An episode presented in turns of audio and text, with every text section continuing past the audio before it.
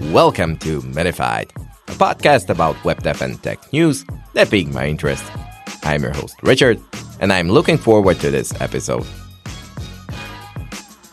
If you perchance don't know what it is, Flutter is an open source UI SDK that you write in the Dart language, and you can use it to develop cross platform native applications for smartphones and also desktops with one codebase, which makes it sort of a direct competitor to React Native.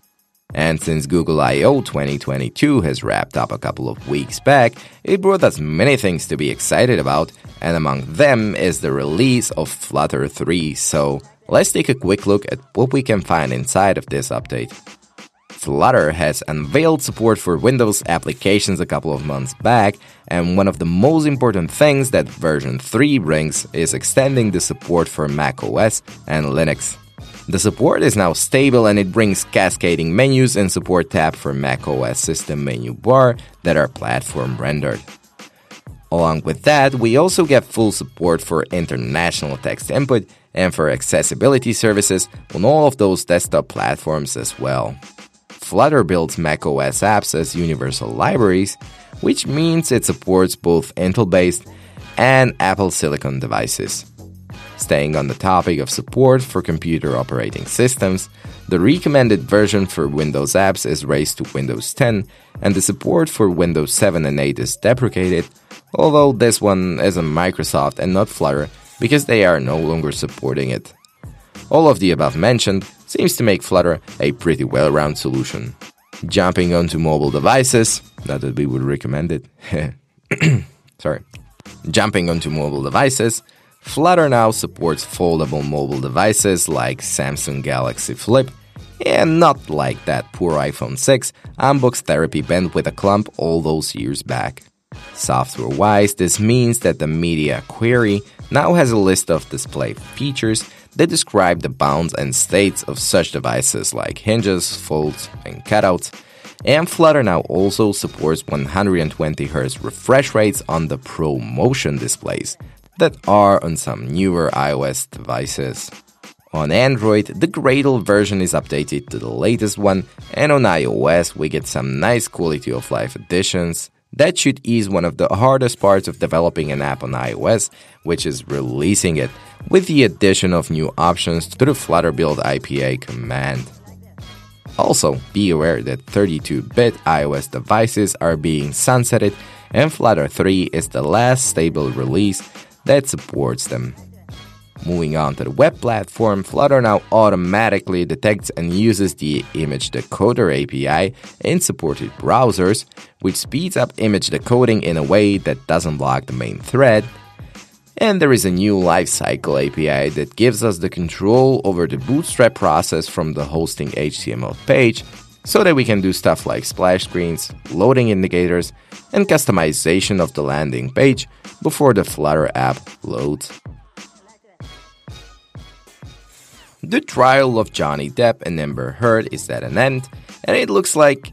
Nah, almost gotcha. Nah, let's talk about blogging platforms written in JavaScript instead.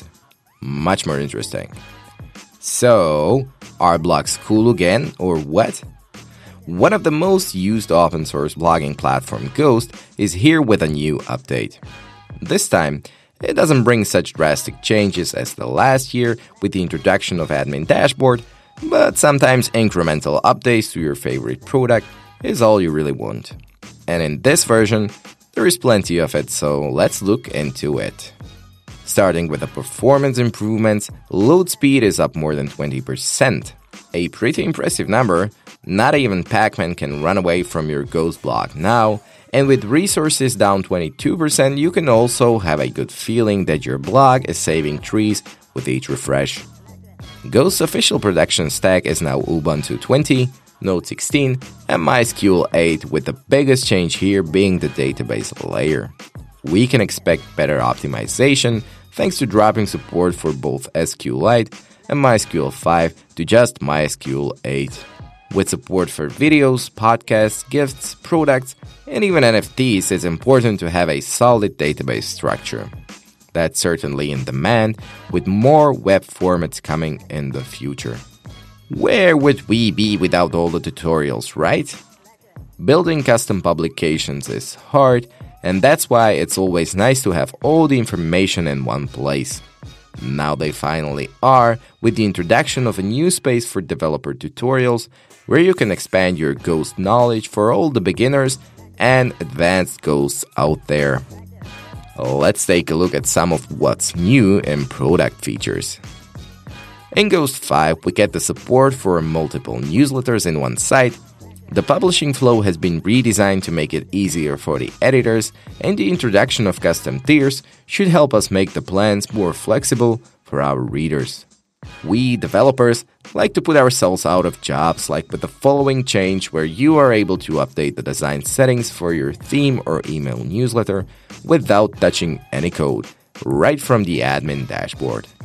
And a cherry on top are the newly released official themes that can help you launch your newsletter sooner, such as the new headline theme for news agencies around the world, or other options like Journal, Digest, and Bulletin that can help you start publishing in a minute.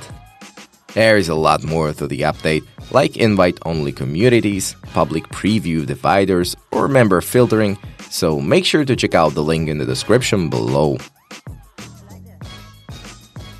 The 2022 Developers Survey from Stack Overflow is now officially open for business.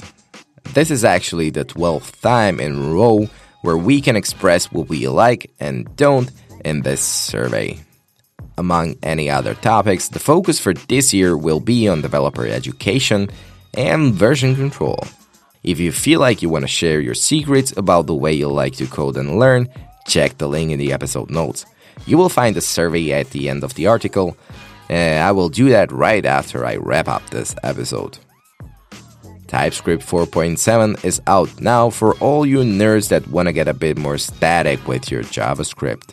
In this release, we get ECMAScript module support in Node.js, some improvements to control flow analysis for bracketed element access, which is always great news, and many more features along with some breaking changes, so make sure to check out the link below to get all the information you might need.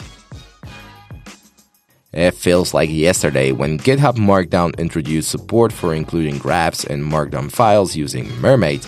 We now get another extension to the Markdown in the form of rendering mathematical expressions. It is using LaTeX syntax for the writing part and utilizes MathJax, an open source JavaScript based display engine, to render out all that sweet algebra. It seems that WinterCG, the community group for making our non browser code more portable, isn't the only thing that Deno is paying attention to, because we get yet another version of this misspelled runtime for JavaScript and TypeScript. 1.22 brings some important changes, like updating the default type checking behavior that now has not one, not two, but a grand total of three type checking modes. This means you can now choose to skip type checks for all your dependencies, or you can go guns blazing and ignore the type checking completely. Among other notables is the addition of JSON method to the response global, which allows us to easily create responses out of JSONs, and the unstable emit group of APIs that we could have used for programmatically bundle and transpile code are now removed because they were apparently holding back the development of Deno. Thanks for tuning in to Minified. If you like what I do, make sure to subscribe wherever you listen to your podcast and share it with your friends and colleagues. Catch you later.